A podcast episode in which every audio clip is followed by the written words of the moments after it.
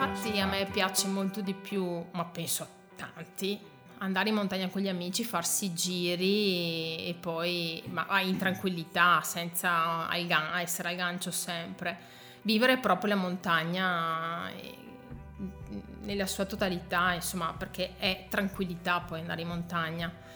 Il momento della gara sai che devi menare e quindi ti perdi le fotografie sicuramente, ti perdi i momenti in cui ti fermi a guardare il panorama, ti perdi la chiacchiera in più al rifugio, a ristoro. Ben ritrovati su Buckled. È passato un po' di tempo dall'ultima intervista. A dire la verità sembrano passati onestamente vent'anni. Questa pandemia ha completamente distorto il tempo e mi fa ridere pensare che hanno di fatto imposto il lockdown solo quattro mesi fa. Detto questo, ho in cantiere un po' di episodi, magari non arriveranno a ritmo serrato, ma arriveranno quando sarà il momento giusto. Ho anche già registrato, da mesi a dire la verità, la mailbag eh, dedicata all'assistenza. Speravo di farla uscire in concomitanza con il blocco delle gare lunghe dell'anno, ma a occhio direi che quest'anno si vedranno ben pochi pettorali. Penso comunque di far uscire a breve anche quella e nel caso voi prendetevi appunti per le gare future, tanto non è esperienza a scadenza, va bene per qualsiasi anno. Già che ci siamo, breve aggiornamento anche sul progetto parallelo Buckle Up. Uh, stiamo ovviamente registrando ogni tanto quando capita, dato che il progetto avrà una struttura differente rispetto a Buckled, presumo verrà montato tutto assieme nel 2021, ma comincio ad avere dei dubbi legati alla fattibilità dello slam. Per chi si fosse perso Up e il suo scopo, molto brevemente, nel 2021 vorrei fare le quattro gare da 100 miglia della Centurion e completare così il Grand Slam. Fine della descrizione, è, stato, è stata veloce questa. Detto questo, col fatto che la pandemia sta incasinando un po' tutto, sia al momento presente sia per gli eventi futuri, in questo momento onestamente non posso essere certo del fatto che riuscirò a iscrivermi alle quattro gare. Eh, nel caso dovessero spostare ulteriormente una delle loro gare 2020, verrebbero tutti spostati nel 2021, il che, il che è un casino. Non sono certo che ovviamente potremo viaggiare nel caso decidessero di richiudere di nuovo e forse la cosa che mi preoccupa di più è che ho paura di riuscire a farne tre e, magari venire bloccato per, per, la quarta, no, non necessariamente l'ultima, eh, però ecco, non riuscire a completare lo slam per via della, di eventuali ritorni dalla pandemia, lockdown o, o peggio. Ok, mi rendo conto che ci sono problemi peggiori al mondo. Tornando a noi, L'ospite della puntata è Francesca Pretto, avrei già voluto intervistarla a fine 2019 visto l'anno spettacolare che stava avendo, ma tra una cosa e l'altra non sono riuscito a far incastrare tutto. Vorrei potervi dire che abbiamo parlato in dettaglio delle gare che ha fatto, ma in realtà delle domande che mi sono preparato abbiamo, abbiamo parlato gran poco. È stata una chiacchierata a 360 gradi su un po' di tutto, essere competitivi, avere le vertigini, segmenti, pacing, ovviamente piani per il futuro. Il distributore assolutamente autorizzato in sottofondo è Tommaso Bassa, è stato mio ospite nell'episodio 2 di Buckled e mi scuso per la registrazione non eccelsa della mia parte vocale, a quanto pare ho attivato solo il microfono di Francesca capita. Vi lascio la puntata, ci aggiorniamo alla fine con la solita chiusura.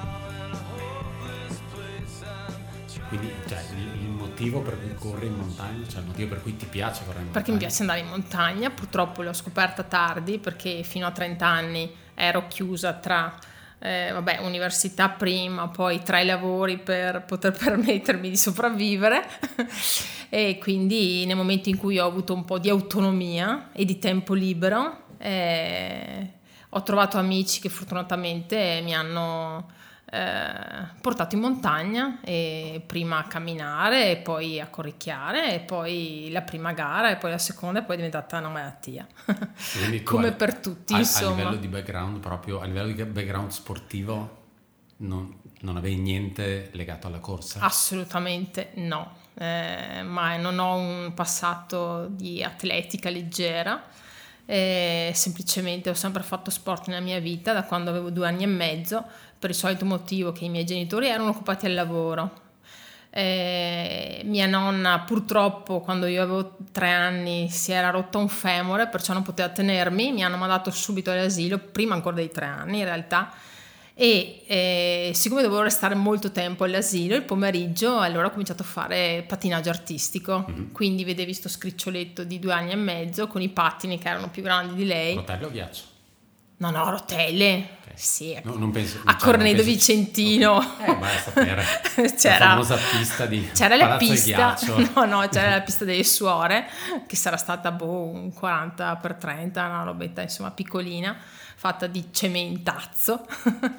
e lì pattinavo e ho pattinato per dieci anni, poi col trasferimento da un paese all'altro ho dovuto mollare e ho fatto pallavolo e anche lì mi sentivo la mia Iuara di turno, ma poi la carriera non è andata oltre e con l'università ho dovuto stoppare perché non avevo tempo semplicemente. Ma secondo te da, da uno sport, quindi dal pattinaggio e dalla pallavolo, ti sei portata qualcosa nella corsa?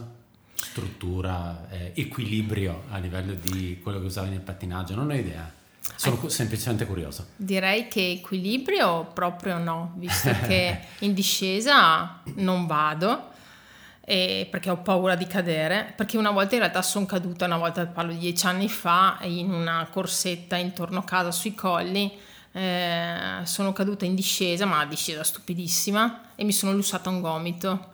E sono tornata su da quella discesa col gomito che mi tenevo il gomito in mano, praticamente, cioè il braccio in mano, perché era l'asso, e, e, sono andata in cerca di, di, qualcuno che mi portasse da qualche parte. Non sapevo neanche io cosa dovevo fare. In realtà poi sono capitata dentro la posta del paese dove abitavo e mi hanno chiamato l'ambulanza. Quindi no, direi che equilibrio zero. Se fossi stata un pochettino più nerd avresti capito che potevi infilare il braccio dentro allo zaino, come ha fatto un noto corridore okay. spagnolo e andare avanti così. Ecco, quindi no, eh, direi che no, equilibrio, equilibrio no. Poi io soffro di vertigini, okay. per cui quando vado in montagna e devo arrivare in una cima un po' esposta, faccio delle scene abbastanza tragicom- tragicomiche tragicomiche proprio, e, ma fortunatamente ho sempre amici pazienti o morosi pazienti che mi aiutano.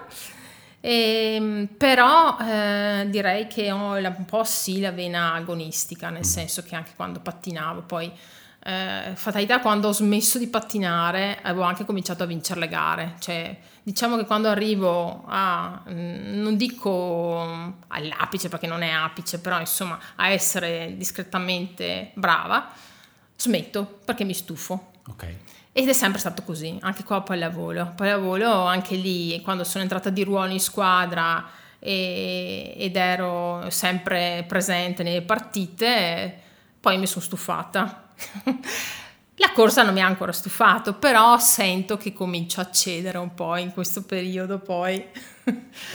magari non ti ha ancora stufato perché magari la corsa in montagna non è specificatamente solo corsa, quindi è un insieme di cose in cui fa parte anche la corsa, nel senso il, proprio il momento di gara, quindi magari è legato all'andare in montagna, a farsi una passeggiata, andare a farsi una corsa con gli amici, fare camp e ci sono anche le gare, quindi magari è, è più un insieme che... che ma infatti a, me piace molto di più, ma penso a tanti, andare in montagna con gli amici, farsi giri e poi ma in tranquillità, senza essere al gancio sempre vivere proprio la montagna eh, nella sua totalità, insomma, perché è tranquillità poi andare in montagna.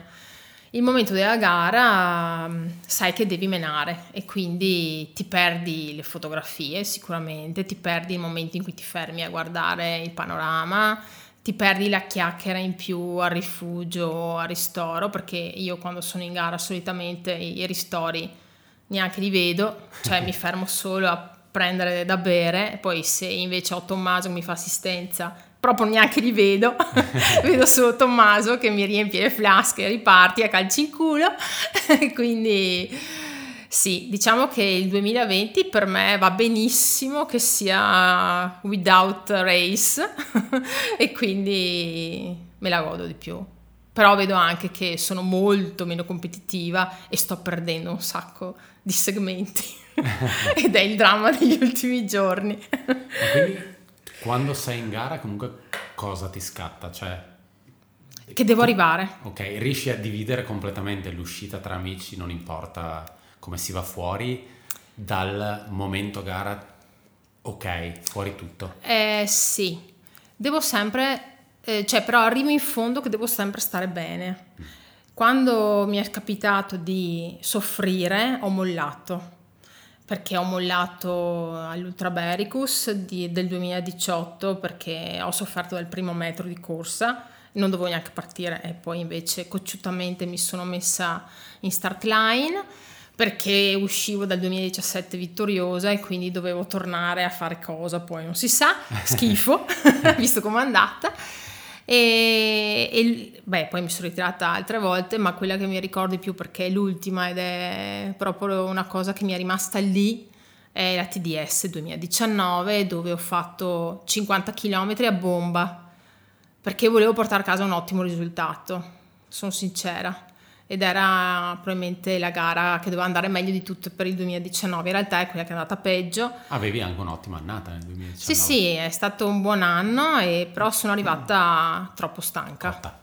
E quindi dopo il cinquantesimo ho pagato tutto e che non ero messa male, però sentivo che non sarei mai arrivata in fondo come volevo io, per cui però mi sono disperata tanto. Nell'ultima discesa, quando sono arrivata al 92esimo, che non mi ricordo che ristoro fosse, eh, vabbè, eh, mi ricordo che Tommaso mi ha detto, beh adesso dai, cambiati, riposati un attimo, poi riparti e vedrai che ti passa, perché di solito va così, anche quando sono un po' sconfortata. In realtà non sono riuscita a recuperare nulla e ho fatto quei 8 km fino al ristoro dopo piangendo e non mi era mai successo. Per cui ho detto ok, questa non va e non voglio arrivare strisciando, non mi sembra il caso, non avevo proprio più voglia di vedere nulla di quella gara e quello che mi dispiace è che non ho nessuna voglia di tornare a farla. Ok, perché quello sarebbe stato il mio follow up, il fatto di essere competitiva se ti aveva lasciato qualcosa del tipo non voglio che la mia storia con la gara finisca in quel modo. Eh, in realtà eh, cioè, fino ad oggi, eh, 5 luglio 2020, non mi, non mi è tornata la voglia di dire beh dai quasi quasi a TDS ci riprovo mi è rimasto proprio la mano in bocca e, non, e forse perché in quel pezzo di gara che ho visto non c'è stato niente che mi è rimasto, per cui, per cui niente, insomma. Piuttosto una, un'idea che mi sta eh, girando in testa in questi ultimi giorni, mesi, insomma in questo anno di riflessione anche da un certo punto di vista, è la voglia di fare l'UTMB che è un'altra delle gare che io ho detto ah per me non esiste, è troppo corribile, che poi è troppo corribile, è un cliché in realtà, come tu ben sai. Beh, ricordo che comunque eh, avevo parlato con te della LUT dopo che avevi finito Cortina e tu avevi detto no, Cortina è la, è la mia distanza, la distanza perfetta, non, non, farei mai 120 km. Sì, ma io mi, mi contraddico spesso, devo dire, su queste cose, siamo, vero? Siamo una grande famiglia.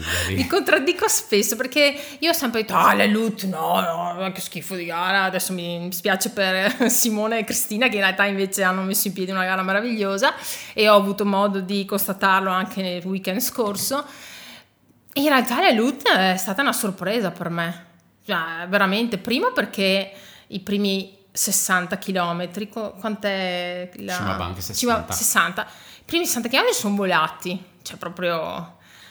E poi, e poi arrivare all'Auronzo, che era quasi l'alba, e vedersi proprio mm, questo, questo paradiso, che poi era una nottata splendida, una, una mattinata altrettanto bella. E, insomma, ho dei ricordi molto belli di cui, della LUT, tant'è che quest'anno avrei dovuto rifarla.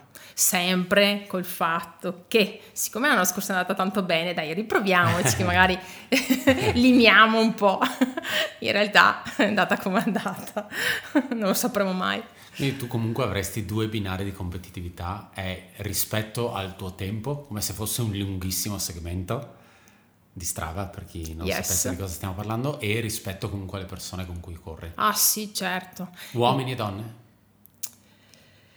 Allora, come funziona beh, il, beh, nel caso il piano de... gara nel momento in cui sei in gara no, magari... nel, nel, caso della LUT mm-hmm. ovviamente ho guardato eh, le top runner eh, donne mm, perché sì. Poi ho degli amici con cui ogni tanto faccio il raffronto perché so che più o meno ci sto dietro, ci sto davanti, insomma, un caso proprio eh, classico è la TDH. La TDH è una gara in cui siamo sempre i soliti più o meno che gareggiano, insomma, cioè, adesso mi dispiace perché è una gara bellissima, ma non ho mai, quando ho partecipato io, ok? Non nel 2013, quando era campionato italiano, sì, no cos'era? Sì, eh, no, era Sky, esatto, sì circuito quando era venuto Killian. Esattamente, quando c'erano veramente i top, top, top. Eh, io non c'ero perché non sapevo neanche cosa fosse, TDH. E mm, anche l'anno scorso che era campionato italiano, però diciamocelo, cioè eravamo sempre noi alla fine, non ha richiamato chissà che... Eh, eh, rimane comunque una gara abbastanza locale, nel senso... Esatto. Eh, raramente mi è capitato di sentire magari gente che dice, gente che magari incontri in Piemonte dice, ah sì, cavolo, la TDH rimane una gara locale, ma rimane una di quelle gare locali molto sentite, perché poi alla fine la gente che è qui la vuole fare, probabilmente perché se la vede sotto gli occhi tutto l'anno, qualsiasi posizione della provincia tu sia. Ma perché se ci pensi, partire da Piovene, arrivare a Valdagno, tutto qua, facendo tutto il giro sulle piccole Dolomiti, è una figata pazzesca. Sì, sì. Cioè io, vabbè, io ho la finestra di casa che guarda il primo pezzo di TDH dal Sumano fino al Pasubio e tutte le sere, specialmente adesso che ci sono i tramonti a tarda serata, io resto fuori a guardarmela ed è sempre la solita fotografia. Sì, L'avrò, penso, postata 800 volte, però insomma sono innamorata di quella foto lì e pensare che si riesce a fare tutta quella linea rossa fatidica in meno di 12 ore è bello.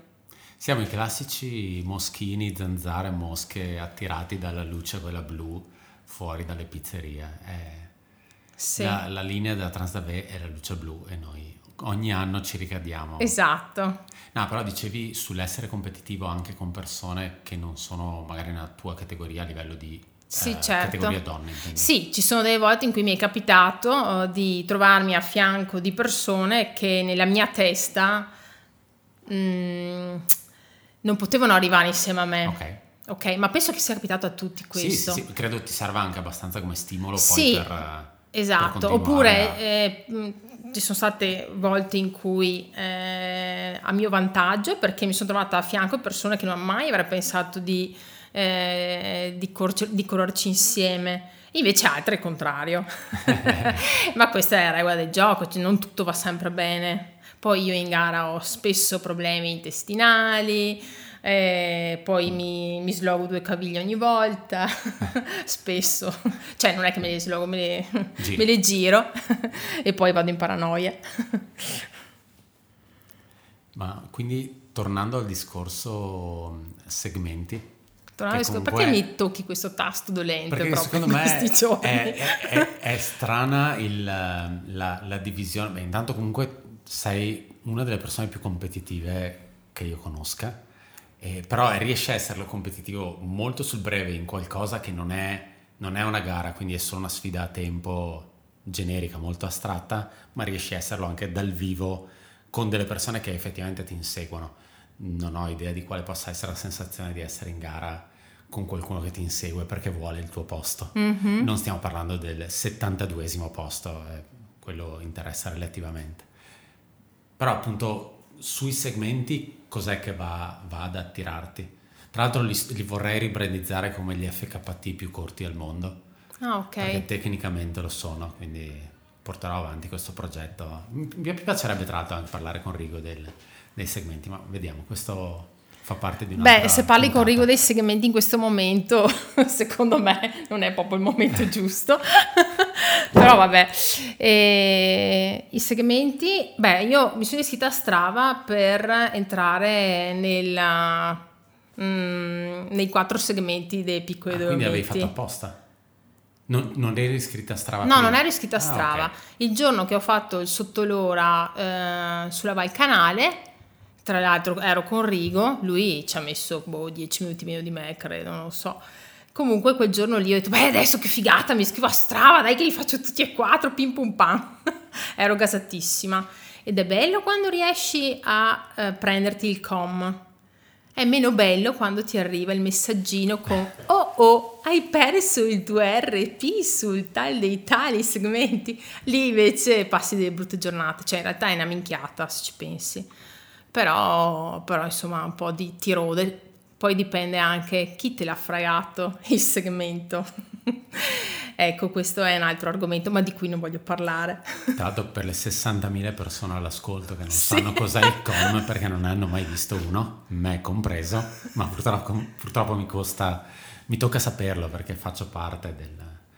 Uh, perché ho creato la pagina è quando hai effettivamente il tempo più veloce sul segmento, quindi tempo più veloce assoluto o tempo più veloce uomo o donna e Strava ti regala una coroncina per esatto, questo, quindi esatto. è bello portarsi a casa e le coroncine. una coccardina che dice esatto. hai fatto il tuo tempo migliore, non il tempo migliore di tutti. Però poi Strava mi ha aiutato, mi ricordo benissimo quell'estate, due anni fa, ad allenarmi, perché io non avendo un piano di allenamento, non avendo una tabella da seguire, perché non sono una disciplinata a fare questa cosa, e, um, mi ha aiutato a fare gli allenamenti in un certo modo, nel senso che anche intorno a casa abbiamo dei segmenti, perciò eh, uscivo e sapevo dove c'erano i pezzi da fare a tutta e quindi era un allenamento diciamo un po' più mirato invece che il solito giretto in collina eh, a sensazione che è il mio, ba- il mio standard. E, e poi anche con Tommaso giochiamo a, a tirarci segmenti. Ovviamente ne ho solo un paio, credo, sopra di lui, e gli altri ce li ha tutti lui.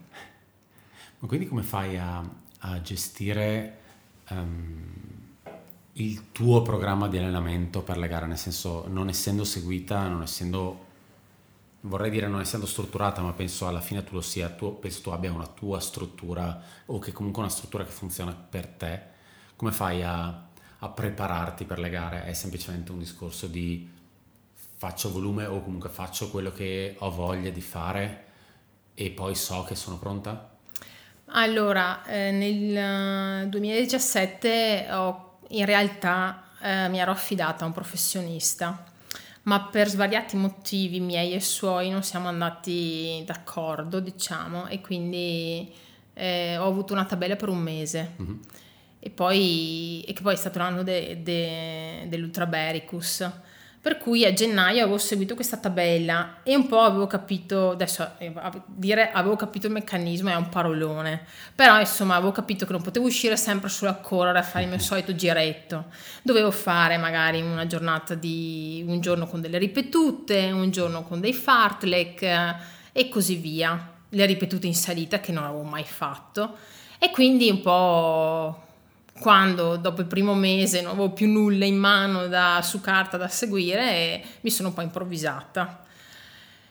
E poi insomma ho continuato così, fortunatamente adesso vivo con una persona che ne sa pacchi di questo e quindi mi dice lui più o meno cosa fare, però il più delle volte mi dice dovresti fare questo, però tanto so che fai il cazzo che vuoi, perciò fai il cazzo che vuoi. e quindi esco e vado a correre, oppure quando andiamo insieme eh, è lui che decide l'allenamento, io lo seguo semplicemente. Sono un po' parassita da questo punto di vista, però Tommaso è parassita in tante altre cose, quindi... eh. Ma volevo in realtà tornare su una roba che avevi accennato prima e unirla al discorso dei segmenti. Eh, dicevi all'inizio che soffri di vertigini e alcuni segmenti, ti direi le gallerie, però soprattutto il cornetto, non sono proprio ideali per chi ha paura dell'altezza o comunque ha paura del vuoto. Come, hai, come gestisci questa cosa delle vertigini e come hai lavorato, se hai lavorato al, al, discorso ai segmenti più vertigini? Beh, tu ti ricordi la prima volta forse che sono passata per le catene sì. del cornetto, ero insieme a te sì. e a Matteo. E, e, e, lì mi hai detto: No, effettivamente tu non ce la puoi fare a fare sotto l'ora. mi ricordo perfettamente come l'hai detto. Supporter ufficiale. mi hai detto: No, non ce la farai mai.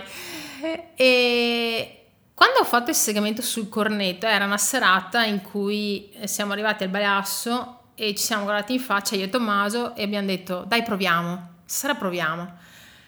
E siamo partiti e probabilmente ero talmente concentrata a tenere il ritmo che in realtà su quel pezzo lì, che è tra l'altro un pezzo di cosa 3 metri, 4 sì, metri, sì. sono volata come un geco.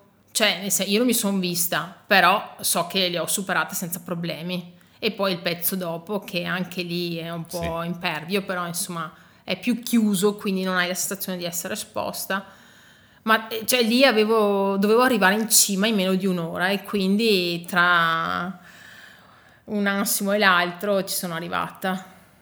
Quindi sì, in quel momento lì, come anche in gara, quando so, mi capita di passare in posti che magari poi ci ripasso e dico porca miseria, come ho fatto a passare di qua? È proprio perché sono talmente concentrata su quello che sto facendo che, e non ho il, il pensiero, oddio se cado, oddio cosa c'è giù, eccetera, eccetera, che mi fa andare.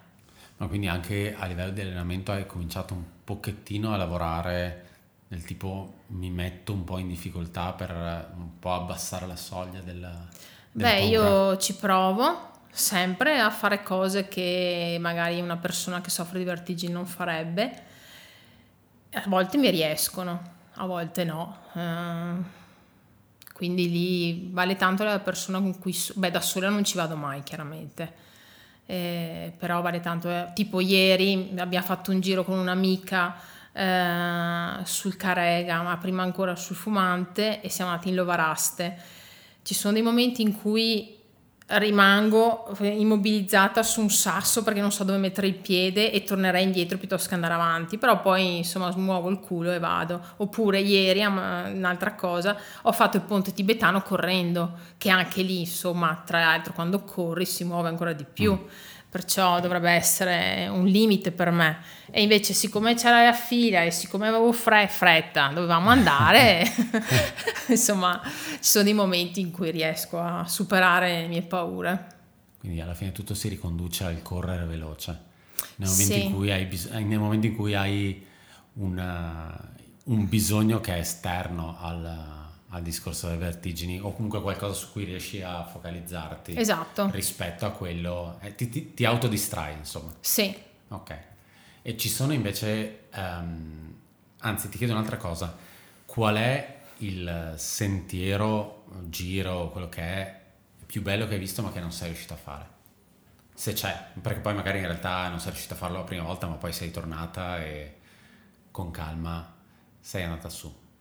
Oddio Abbiamo tutto il tempo del mondo. Eh, adesso in questo momento non mi viene niente, però posso dirti che eh, la prima volta che sono arrivata sotto al um, eh, cornetto, l'altro cos'è? Arroccamento? No, l'arroccamento ok. Seletta, nord-ovest. Il Buffalan. La prima volta che sono arrivata sotto il Buffalan, ero con un amico, sono arrivata fino a un certo punto e poi sono dovuta tornare indietro perché avevo troppa paura. Il Buffalan è forse più esposto ancora del e cornetto. A catene? Non, non ha niente, okay. non ha nessun appiglio. Tra l'altro c'è un pezzettino che devi aggirare in cui c'è sì la parte dove mettere i piedi, però hai una parte di roccia uh, a livello di, di, fianchi e vita che, che, che, che, esce un po'.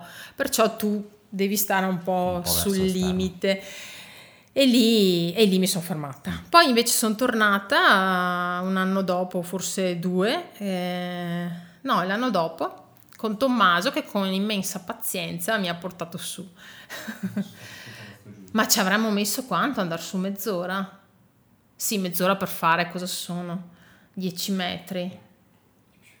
No, non so, ti parlo solo del pezzo di salita esposta, sono di più eh, vabbè, non, non ho il senso delle misure in questo senso. E comunque sì, lì che poi tra l'altro il pezzo del Sengio eh, dell'arroccamento, scusami, con cornetto e baffina è assolutamente un bellissimo giro da fare, parlo per chi conosce insomma le nostre zone. Poi eh, siamo andati a fare una, una vacanzina eh, sul Catinaccio e anche lì ci siamo imbattuti nella ferrata, che non mi ricordo il nome, suggeritore è Satner e una ferrata E lì siamo arrivati, eravamo ovviamente in scarpette da corsa Chiaro. e zainetto e basta. E, e Tommaso mi dice: o scendiamo di qua o dobbiamo tornare per la stessa, col tono minaccioso e scoglionato. Sicché dopo un piagnisteo all'inizio, perché era proprio il punto più brutto, siamo andati giù tranquillamente. Okay. Perché io ho paura solo quando c'è un po' di... cioè sei esposto. Sì. Nel momento in cui sono dentro le crode o comunque sì. tra le rocce, anche se c'è da arrampicare, eh, vado tranquilla quando c'è il vuoto sotto mi, mi viene l'ansia, mi tremano le gambe, comincio a piagnucolare. Però probabilmente è anche uno di quei motivi per cui non ti sei mai dato allo Skyrunner, ma non mi sono mai data lo Skyrun perché ho visto come vanno quelli che fanno Sky, cioè ho avuto la, questa occasione settimana scorsa di correre con De Gaspari. Beh, correre con De Gaspari è un parolone, diciamo che mi ha fatto lo stesso tragitto, lo stesso giorno, partiti e arrivati allo stesso momento perché dovevamo restare più o meno in gruppo. Eh, però sì, forse un chilometro abbiamo corso insieme quando lui teneva eh, la, la zavorra perché aveva una GoPro con tutto lo zainetto okay. dietro e la batteria, perciò erano 3 kg di zainetto. Okay. E nel pezzo della Val Tramenanzes, sì. quando comincia a scendere, sì. e lì abbiamo un po' corso insieme. Comunque loro, parlo di, di, quelli che fanno Sky, quindi il Dega in quell'occasione e la moglie Elisa, corrono sempre, anche in salita, cioè non esiste camminare anche velocemente. Io invece sono abituata che quando anche in TDH le salite io le ho sempre fatte camminando, camminando sbacchettando come una forsennata con, uh, con, i, con, i, bastoncini, però non mi ricordo di aver mai corso eh, la salita per arrivare al Boale oppure anche il sumano fino all'angelo, magari corro, dopo mm. comincio a camminare. Alla fine tu hai cominciato... Da, da che gara hai cominciato? Così parto ancora da più indietro. La prima gara di trail è stata la TCE. Ok. E sono andata, era credo 2010 o 2011. Eh, a fare questi 42 km con 2000 rotte di dislivello con le scarpe che usavo per correre su strada, un paio di Asics che probabilmente avrò comprato da Pittarello, anzi quasi sicuramente. E sono andata con una canottiera, cioè vestita normale, canottiera e una braghetta, tanto ci sono i ristori, cioè l'ho affrontata proprio come se fosse una Fiasp. E... Però mi è piaciuta un sacco. Infatti poi l'ho rifatta due volte poi basta perché insomma... E da lì è cominciato poi la corsa del trenino, insomma le classiche sì, sì, sì. De, del Però territorio. Appunto, diciamo che poi dal Veneto un po' ti sei spostata, e, beh, ti stavo dicendo ti sei spostata verso fuori, ma in realtà Cortina è ancora in Veneto. Esatto. È Belluno. Beh, sono andata a fare anche l'Elba. Mm-hmm. Eh, vabbè, poi la, la CCC del Monte Bianco, TDS sì, sfortunata, poi, poi lo Shake Trail, insomma ne ho fatte, adesso non mi vengono in mente tutte, però sono rimasta proprio solo qua. Sono andata a Madeira addirittura. Infatti era, era proprio lì che volevo arrivare, nel senso hai cominciato ad allargare il tuo terreno di sì, caccia sì. anche verso l'esterno. È più un discorso del tipo quello che volevo fare qui, bene o male, l'ho fatto, ho voglia di vedere posti nuovi. Ho voglia, ho di, voglia di vedere posti nuove. nuovi, semplicemente. Okay. Anche perché, mm. per esempio, l'anno scorso ho detto basta TDH, non la faccio più. E probabilmente quest'anno non l'avrei rifatta. Eh, oppure sì, non lo so, perché l'anno scorso ho deciso di partecipare la settimana prima. Eh, però, siccome continuo a dirmelo, ma faccio male a dirmelo, lo so, che non ho più così tanto tempo per correre mm-hmm. e magari in realtà non è più una questione di tempo ma di voglia, mm. eh, però vorrei vedere gare che non ho mai fatto perché secondo me è giusto vedere qualcos'altro, anche uscire, anche eh, confrontarsi con eh, atlete straniere che hanno tutto un altro atteggiamento rispetto alla corsa, rispetto a, alla competizione, sono molto agguerrite, però anche molto, cioè una competizione sana, perché mi viene in mente a Madeira eh, il giorno della domenica, quando hanno fatto le premiazioni, che hanno fatto un una sagra di, durante la premiazione, veramente, balli, maschere, fiori, e, insomma, bellissimo. È durato due ore, eh, tutto sto parecchio. E, um, mi ricordo che c'era la Courtney Love, che è la da Water, con uh, le altre, quindi quella che mi è arrivata davanti della Laspo, come si chiama? La Gabri, Gerbin, scusa, e, e, poi c'era anche quella che è arrivata seconda alle Lut, la Audrey Tanger, grazie suggeritore. Sto storpiando tutti i nomi ok? Comunque vabbè, ascoltando, eh, no, eh, in realtà erano tutte lì che in comitiva che chiacchieravano come vecchie amiche, cose che francamente ho visto poco nelle gare italiane tra, tra le insomma uh, tra il podio italiano, ecco. Non è che ci facciamo la guerra, sinceramente, però mi sembra che ci sia un clima più rilassato, ecco. Mm. Tanto l'anno scorso a memoria tu hai battagliato sempre con le stesse due persone. Esattamente. Erano sempre Gerbin e Tanguy o era Tanguy e la Götz? Eh sì, giusto? Tanguy, Götz e poi Sia c'era e si è messa dentro in TDS la, TDS. la Hillary. Eh, ah, giusto. Perché sia Lut che Madeira che a TDS hai trovato anche quella svedese di cui non ricordo. Ah sì, è vero l'eterna quarta. Esatto. sì, sì, sì, è vero, è vero. Ha rovinato l'anno a una svedese. E no, ma... si è ritirata anche lei prima ah, okay. Sì, ma questa, ti ricordi che ha fatto la loot con le, con le Lican? Cose incredibili. è una scarpa che io uso per andare a fare l'aperitivo. eh, ecco. Se gente della sportiva sta ascoltando, ovviamente si parla di aperitivo in montagna. Beh, certo. E dopo, e dopo di solito noi parliamo di rifugi che si, si raggiungono dopo aver fatto un vertical. sì, sì, diciamo che non è la mia scarpa preferita, ecco. Ma adesso che appunto hai, hai messo mezzo piede fuori, fuori Europa, cosa c'è nella tua bucket list? Nel senso, cosa ti piacerebbe fare? Allora, mi piacerebbe fare... Eh, Obiettivi tangibili e non, tanto siamo la qua... Tenerife Blue Trail. Ok. Che penso, visto che l'anno prossimo, probabilmente a giugno, non andrò a fare la loot, eh, quindi potrebbe venire buona quella. Quella lunga o quella corta? Eh, se no, vado a memoria. No, no, le 85. Ce n'è una che fa su e giù e ce n'è una che fa solo su, possibile? No, o mezzo sta? Tanto su e quella sì. è un po' più bassa. Secondo me c'è una 100, una 85. Ok.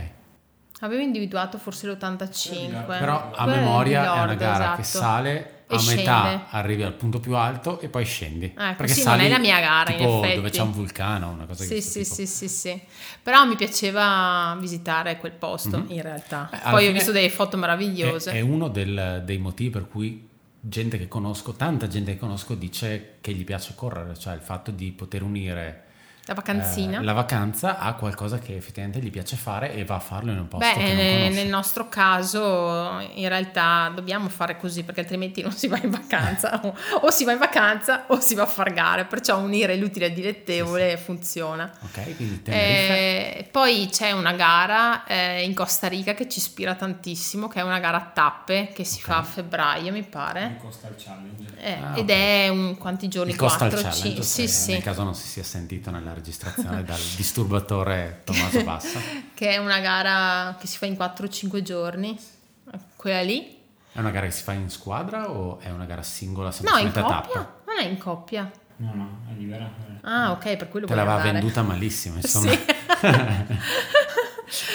eh, e poi, eh, beh, quest'anno avevo pensato, visto tutta la situazione, di fare ehm, come quella che fanno a fine novembre, dicembre in Africa. Ti mandano sempre il press. Sì, la, la, quella di Salomon eh, in Sudafrica. Cape, Cape esattamente, Town, sì, esattamente quella, che è un'altra gara che ha fatto il Lord, ma che non è uscita mm. bene a quanto pare. E...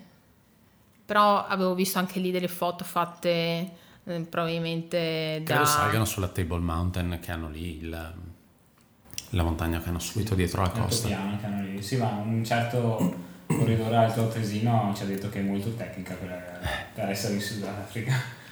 Però era bella l'idea di andare al caldo in un momento in cui qui è già inverno praticamente. Eh, un'altra che ho visto sempre perché mi intrippavano molto le foto che, che sono passate sui social era quella in Turchia. Sì, Cappadocia, esatto, eh, anche perché è periodo abbastanza buono. Sì. Beh, è una Credo che volevo fare. ottobre o novembre, una cosa di Sì, tipo. sì, eh, seconda settimana di ottobre solitamente. E una che avrei fatto quest'anno a Buonei, la Buonei in Sardegna. Sì, sì che però credo Baunei. Baunei. Sì, vabbè, io storco tutto. Scusate, non sto facendo pubblicità. Eh. Ma eh, no, è, è, proprio quello il motivo. Dato che non vuoi fare pubblicità, stai dicendo i nomi sbagliati. è geniale come cosa. Però rimarrà impressa sicuramente. Assolutamente. No, vabbè, comunque quella sì, perché cavolo, anche lì sei in Sardegna, posti bellissimi, gara molto tecnica eh... Di quella ne avevamo parlato nell'ultima, in una delle ultime puntate di True Commitment quando abbiamo parlato di gare bucket list e avevo inserito anche, anche io quella in bucket list perché dicevo è, è, bello inserire gare che non so dall'altra parte del mondo vado a correre al circolo polare artico. Non ho intenzione di farlo tra l'altro. Uh, però è bello anche mettere, in gare, mettere gare che effettivamente sono fattibili e raggiungibili avevo messo ba- Baunei o come l'hai chiamata tu Baunei, Buonei. Buonei. Buonei che fa molto... stavi dicendo giusta tra questa volta. esatto. Beh, insomma, imparo dopo Giusto, un po', eh.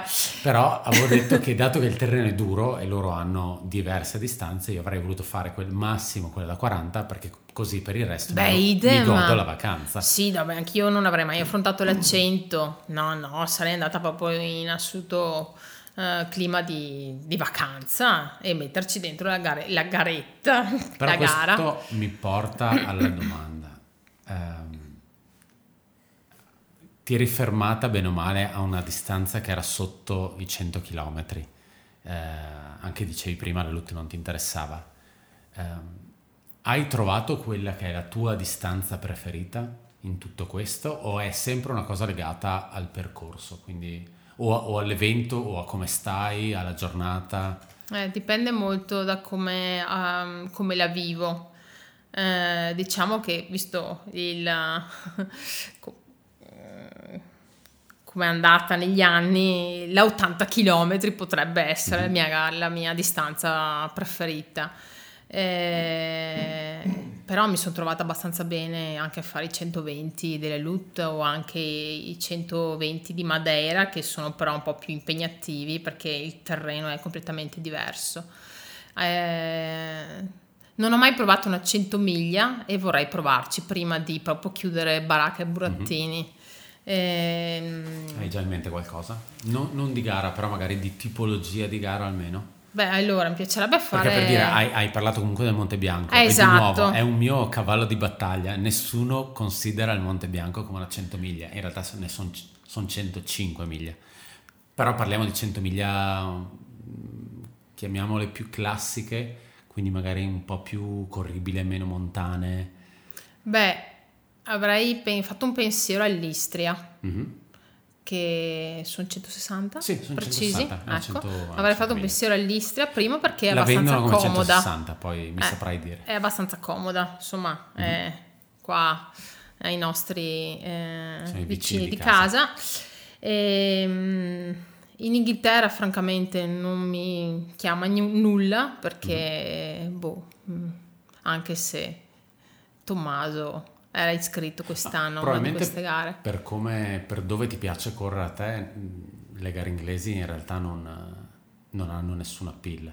Ecco, senso, poi... Il fatto che ti piaccia tanto la TDH, eh. la TDH è, è sta all'esatto opposto ah, di una gara sì, in Inghilterra. Esatto.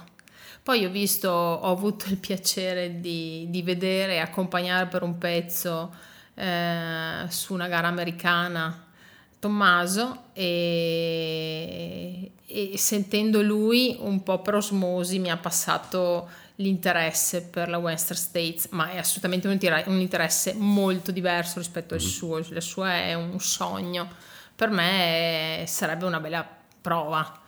Eh, anche perché lì mh, mm, saresti proprio nel clima americano, quindi viverlo Si da dice, dentro. Se Io- devo fare una 100 miglia, tanto vale esatto, fare la 100 miglia. esatto. Mm, mi fa un po' ehm, impressione il fatto che so essere un per- eh, la gara in un periodo molto caldo, quindi avrei paura probabilmente di soffrire il caldo, avrei paura di trovare i serpenti sul sentiero, che non sono le nostre viperette, No. e, e qualche altro animaletto, vero, che gira. Orsi, Esatto. eh, mountain lion. Quindi sì, io mi cago sotto abbastanza, tipo adesso che gira sta storia dell'orso, io mi vedo sempre un orso che mi capita sul sentiero e che si alza e mi vuole grattare la schiena, cioè oppure i lupi, tipo l'altra sera quando siamo andati in Pasubi a fare quella, quella cosa terrificante, io ho paura di che ci attraversasse la strada un orso o un, Ma non un pensi che lupo. possa essere una cosa come la vertigine, nel senso nel momento in cui sei talmente concentrata sulla gara, ti vedi un serpente che attraversa il percorso, lo Probabilmente sì, probabilmente, però devo trovarmici via. Chiaro, prima. chiaro, ovviamente. Eh sì. Possiamo sempre andare a correre allo zoo. No, però non vorrei che questo mio interesse fosse proprio una cosa di Ok. riflesso Ok. Da Tommaso, perché lui veramente ogni, vo- ogni volta che mi parla della Western States e poi mi ha fatto vedere i video, i film. e- Piano. No. Ci ho provato. Ma adesso, parte, adesso parte l'interrogazione. Correva l'anno 2013. Sembra piena di cultura, ma secondo me... No, ma perché tu mi insegni, grazie. No, però In realtà quindi- quando abbiamo fatto la gara, insie- la gara insieme, quando io ho fatto da pacer a lui, ehm, mi sono domandata, ma mi piacerebbe correre da queste parti? Mm. Perché è veramente un- tutto un altro tipo di, di ambiente, di terreno che piace a me. E magari per fare esperienza sì, però ecco non ho questa voglia spasmodica Mm. di andare oltreoceano per fare una gara, insomma. Mi piacerebbe di più vincere, cioè vincerla, non vincere la gara, ma vincere la possibilità di andare a fare Mhm. la gara, ecco Ok. sì, che mi capitasse così. Facevi, facevi accenno al fatto che hai fatto da pacer a Tommaso su una 100 miglia, che era Rio del Lago. Lui ti ha fatto da assistenza in diverse gare, non ti ha mai fatto da pacer perché è vietato. E come sono stati i due, i due approcci? Nel senso, com'è stato fare da assistente e com'è ricevere assistenza nel momento in cui ehm, sei in gara attivamente, quindi sei in gara perché ti stanno inseguendo o perché devi inseguire qualcuno? Eh, credo che sia molto più difficile fare assistenza che correre la gara. Eh, primo perché fare assistenza vuol dire comunque passare un sacco di tempo fuori in giro, preoccuparsi di arrivare in tempo, preoccuparsi di avere le cose dietro, preoccuparsi di essere su in modo da, da incitare e dare forza alla persona che sta correndo. Invece se devi correre, se stai facendo la gara devi solo correre e, e c'è qualcuno che pensa a tutto il resto. Mentre lo stress che ho avuto io durante il Rio del Lago è stato tantissimo. Primo perché ho passato la giornata, cioè dalle, da che ora? Dalle 4 di mattina, sì, siamo partiti da casa alle 4 di mattina fino a quasi le 2 di notte dopo con un'americana. E l'anno scorso il mio inglese era pari a The pen is on the table. Oh, ottimo inglese, complimenti. Quindi passare una giornata intera con un'americana è stato stressantissimo. Soprattutto in un posto dove ci sono veramente pochi tavoli e straordinariamente poche penne. esatto. non ci sono proprio né tavoli né penne. E- Ci fosse stato almeno un gatto da infilare sotto un tavolo, qualcosa di questo tipo. Quindi primo stress quello, farsi capire Sì. in qualche modo. E avere tutto il materiale dietro e riuscire a soddisfare le esigenze di Tommaso come lui si sarebbe aspettato, perché eh, lui è molto metodico e molto, molto ordinato non lo è, però sulle sue cose in gara sì. E mentre io sono abbastanza cialtro per come vivo la gara stessa e anche chi mi deve seguire, cioè se non è perfetto nei tempi, negli orari, in quello che mi, che mi deve dare acqua e gel, eccetera, insomma, in qualche modo si fa. E quindi ero molto impegnata a capire quali fossero le sue esigenze e come esaudirle meglio possibile. Quando, siamo, quando ho cominciato a correre con lui, ah, ho cominciato una tappa prima rispetto a quanto avevamo deciso prima. Ci eravamo messi d'accordo perché ero stanca di stare con l'americana e, e stressarmi l'anima per, per il diario in inglese. Quindi ho detto piuttosto comincio a correre prima, che è la cosa più semplice. È successo che Tommaso era eh, più o meno insieme alla seconda donna, quindi lì mi è partito l'embolo, nel senso che non, non si poteva stare dietro e quindi probabilmente lui era al centesimo, eri già, sì. E, insomma aveva già fatto 100 km e la giornata era comunque stata calda malgrado fosse novembre e, giusto o no? Mi preso su un po' più avanti, 120 sì, era una di ristoro. Sì, ho fatto 50 km insieme a te. Vabbè, comunque non potevo pretendere che lui corresse come io potevo fare in quel momento. Chiaro. Abbiamo camminato parecchio, specialmente negli ultimi 10 km e oltre a superarci la seconda, ci ha superato anche la terza. Quindi lì è scattato qualcosa sì. in te. La seconda solo, Francesca. Ah, ok, scusa. Quindi 50 km, ma comunque avevi già le allucinazioni. No, eh, diciamo che io correvo, però me lo perdevo dietro e, e, non era il lavoro che dovevo fare io. Io dovevo stare con lui, anzi, magari dovevo stargli dietro. Infatti, ci sono dei momenti in cui gli stavo dietro. E ora lui non ha mai fatto da pacer a me, però non so se, se, se sarei così eh, piagnucolona come sei stato tu. Eh, se passa avanti, effettivamente, giusto. Però ti ho detto lasciami stare e vai. Chissà se arriveranno alla fine della registrazione del podcast. Nel caso potrete scoprirlo in diretta. State con noi. Questo è diventato un podcast serializzato.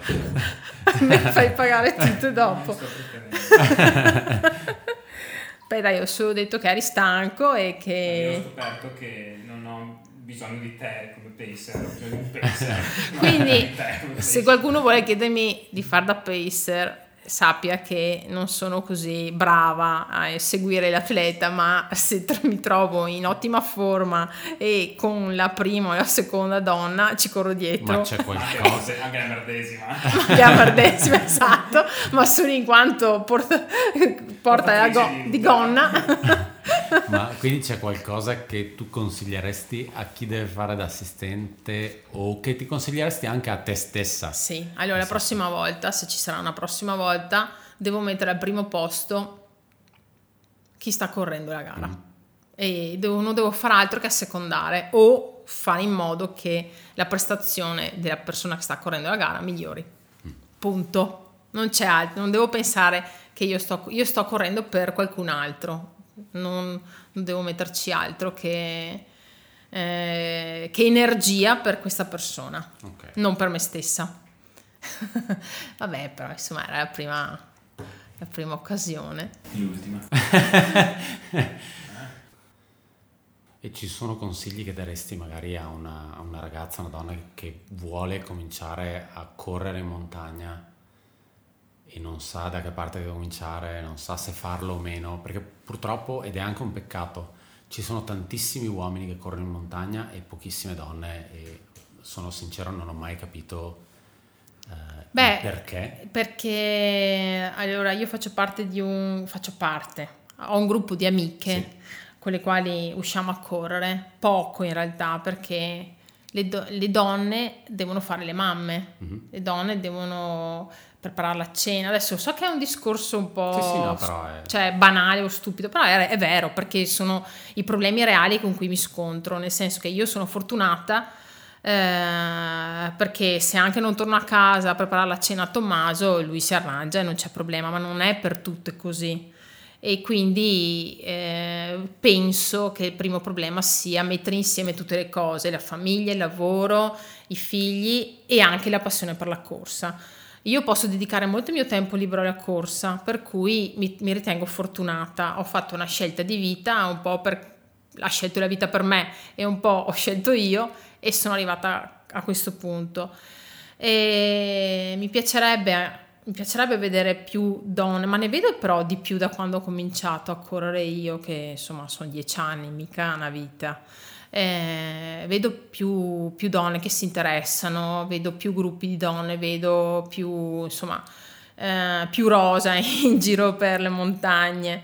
Eh, però con un approccio sempre molto passionale e poco competitivo. E, e credo che vada bene viverla così. Cioè io l'ho sempre vissuta abbastanza eh, con la pancia, prima di tutto, e non, poi i risultati sì sono arrivati, sono arrivati risultati mh, mm, modesti, nel senso che cioè, non ho mai fatto grandi cose, eh, perché anche quando ho vinto qualche gara non sono mai stati numeri da urlo, insomma, roba assolutamente tranquilla e cioè, le atlete sono altre, veramente le atlete sono altre. E quindi mh, mm, sì, io mi sento solo di dire, siccome la montagna è bella ed è bello viverla, e piuttosto che farsi un giro in, al centro commerciale o una vasca in centro, io assolutamente preferisco andare a farmi un giro in montagna. Ottimo. Recupero le domande che mi hanno fatto e dato che sono disorganizzato. Eh, alla fine abbiamo deciso di registrare molto a ridosso rispetto a quando ho messo fuori il post che ti avrei intervistato, quindi hanno avuto poco tempo per mandarmi le domande. Qualcosa è già stato coperto da... Um, da Se c'è una domanda riguardo l'alimentazione, no, non seguo nessuna dieta e si vede. e mangio quello che mi piace. Sia fuori che in gara, intanto... Eh, beh, allora, a ridosso delle gare cerco di stare un po' più in regola, quindi no schifezze, no gelati, no dolcetti vari. In gara devo stare molto attenta perché, forse come ho già detto prima, il mio intestino è abbastanza sensibile, per cui devo sapere bene cosa prendere e quanto e in che momento. Quindi ho detto tutto e niente, ma eh, sì, cerco di, di, stare un po' più, eh, più, regolare, ecco, che vuol dire mangiare sano, punto. Mm. Tra l'altro la domanda in realtà si lega un po' a quello e si lega un po' alle, all'essere un po' nerd di cui abbiamo parlato all'inizio. Mi rendo conto che l'essere nerd parlavamo di Tommaso, però vediamo cosa salta fuori da questo. Matteo chiede, eh, che ha detto, scriveva che ha visto che hai letto il libro di Jurek. Sì. E chi sono i tuoi runner di riferimento? Ostia. Leggo Tommaso Basso. Leggo la domanda molto lentamente così ti do il tempo di pensare. E, no, chiedevo ovviamente se avevi in mente imprese particolari, strane e lunghe, quindi secondo me questa cosa un po' si discosta dal discorso di gara ed è più tipo, non so, magari fare l'FKT da, da qui a Jesolo solo per strada? Beh, eh, i libri di Giuro mi hanno impressionato perché i numeri che sono scritti lì dentro a livello di chilometri settimanali, di, eh, di gare fatte, di gare vinte, sono allucinanti, cioè è veramente un'altra dimensione e poi mi ha impressionato molto come cura bene l'alimentazione, come è passato a, da mangiare al Burger King a essere vegano e, e avere uno stile assolutamente diverso. Eh, io purtroppo sono abbastanza una cialtrona in quanto a atleti di riferimento e quindi guardo con molta ammirazione le, le atlete eh, come la Courtney da Water perché trovo sì. che sia una persona assolutamente mh, mm, semplice ma che riesce a trasmetterti una serenità e un'empatia pazzesca anche se l'ho salutata quella volta a Madeira e lei non saprà neanche che faccia io chiaramente in realtà magari in questo momento lei sta registrando un podcast e dice qua io ho conosciuto sì.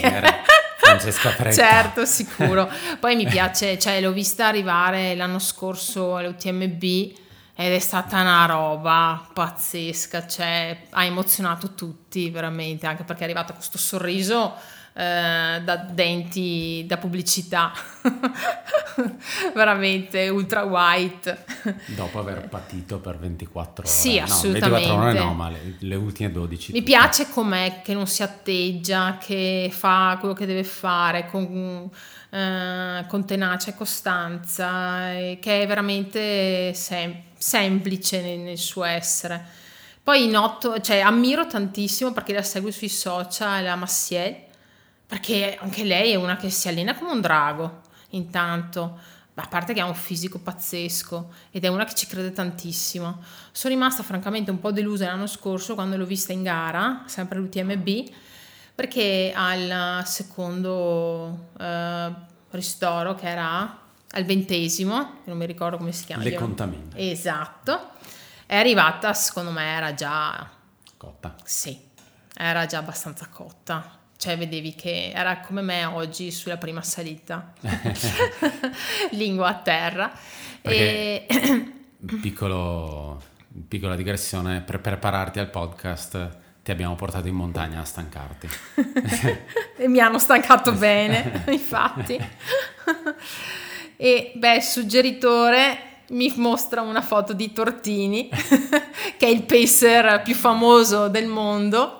Perfetto, ci serviva nominarlo per motivi legali, se no... Ok, è il pacer più famoso del mondo, anche lui ha un sorriso ultra white. vero, vero.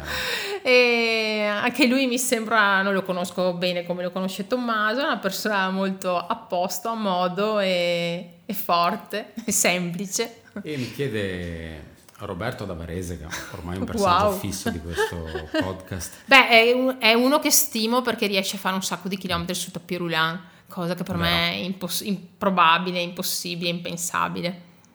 Chiede, tra le mura domestiche c'è più competizione o sostegno? C'era un follow up, e perché ora hai un ghigno sadico? Eh, Rob, stava effettivamente facendo il ghigno sadico, io volevo confermarti questa cosa.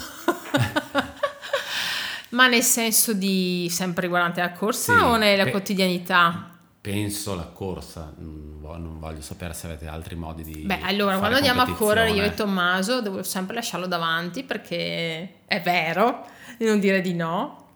Tu devi sempre stare davanti perché sennò ti infastidisce. Secondo me finisce male questa puntata. No, però mi è capitato di recente di fare delle corse insieme a Tommaso e noto che quando o sto al passo o lo supero, lui si mette davanti e mi lascia in scia. allora io capisco che devo restare Ma dietro è, e va per bene. sfruttare l'effetto scia eh, noto ai ciclisti, penso.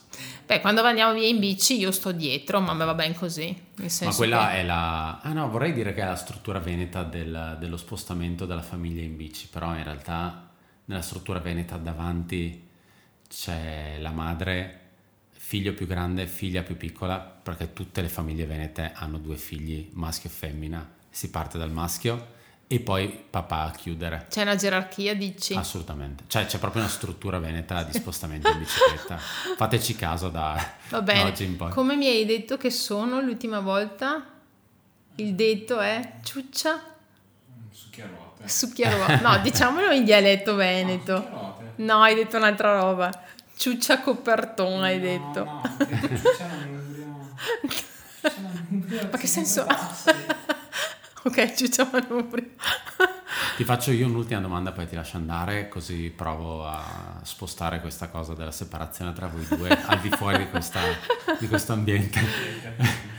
um, se devi consigliare, consiglia un sentiero a chi sta ascoltando. Ormai lo sto chiedendo quasi a tutti, nel senso, secondo me è bello dare un consiglio di un giro da fare, ovviamente in zona da, da te, è inutile, eh, secondo vabbè, me non ha senso dire, ah è bellissimo. Ne abbiamo già parlato un sacco, mm, direi che... Beh, allora, per chi non è in Veneto... Può essere anche un segmento, eh? non deve essere per forza sì, una roba da per chi non è in. Veneto è che noi siamo abituati, ma eh, la strada delle 52 gallerie è assolutamente meraviglioso. Ok. E poi, insomma... Eh, è proprio caratteristico. E l'arroccamento sul, sul Sengio, quindi... Che è sotto il cornetto. Che sotto il cornetto, poi passi sotto il Baffina puoi arrivare a Campogrosso oppure da una parte o dall'altra a seconda di dove ti giri. E, e poi uno che ho scoperto di recente è quello che è diventato famosissimo quest'anno, esatto. il Monte Gramolon. Esatto. Bisogna vedere se è una di quelle cose che andrà un po' fuori moda l'anno prossimo. Non lo so, però quest'anno è proprio il top the top. e quindi sì, è, è bello il sentiero partendo da eh, dal Bertagnoli fino alla, alla, cima, che c'è pure un segmento, ci sono due segmenti, uno dal Bertagnoli fino alla cima e uno che parte invece dal sentiero eh, dal 202 fino alla cima, che è, ha il primo tratto un po' tecnico, poi è tutto in piedi. Ok, quindi tutti sul Gramolon entro la fine dell'anno. sì. Grazie per essere arrivati alla fine di questa puntata. Non ho notizie aggiornate, mi spiace. Penso che Francesca e Tommaso stiano ancora assieme, nel caso provate a dare un occhio in giro. Come al solito, grazie di aver condiviso, ascoltato e commentato il podcast. Vi ricordo che è possibile supportare Buckle tramite PayPal o Patreon. A tal proposito, un ringraziamento speciale ai nuovi Hall of Famers, Marco Altini, Andrea Zorzan, Raffaella Ressico o Ressico, Andrea Rossetti e Giovanna Giovicic. Potete ovviamente contattarmi tramite email all'indirizzo info.buckled.it o direttamente su Instagram o Facebook. Ultimissima cosa. In pieno lockdown, assieme a Davide Grazielli e Francesco Pago Gentilucci, abbiamo creato uno side project di DU Coaching e un pochino forse anche di Buckled. E registrato live 5 episodi di True Commitment. Mi pare siano 5 ormai, sto cominciando a perdere memoria. Trovate tutto sul canale YouTube di DU Coaching. È inutile che provi a dettarvi il link qui. Eh, per chi fosse interessato, leggo il link del canale al post dedicato alla puntata sul sito buckled.it. Um, mi sono già giocato la carta ultimissima cosa, quindi direi ultimissimissima. È online anche la playlist di Spotify fatta da Francesca. Ciao! what you wanted to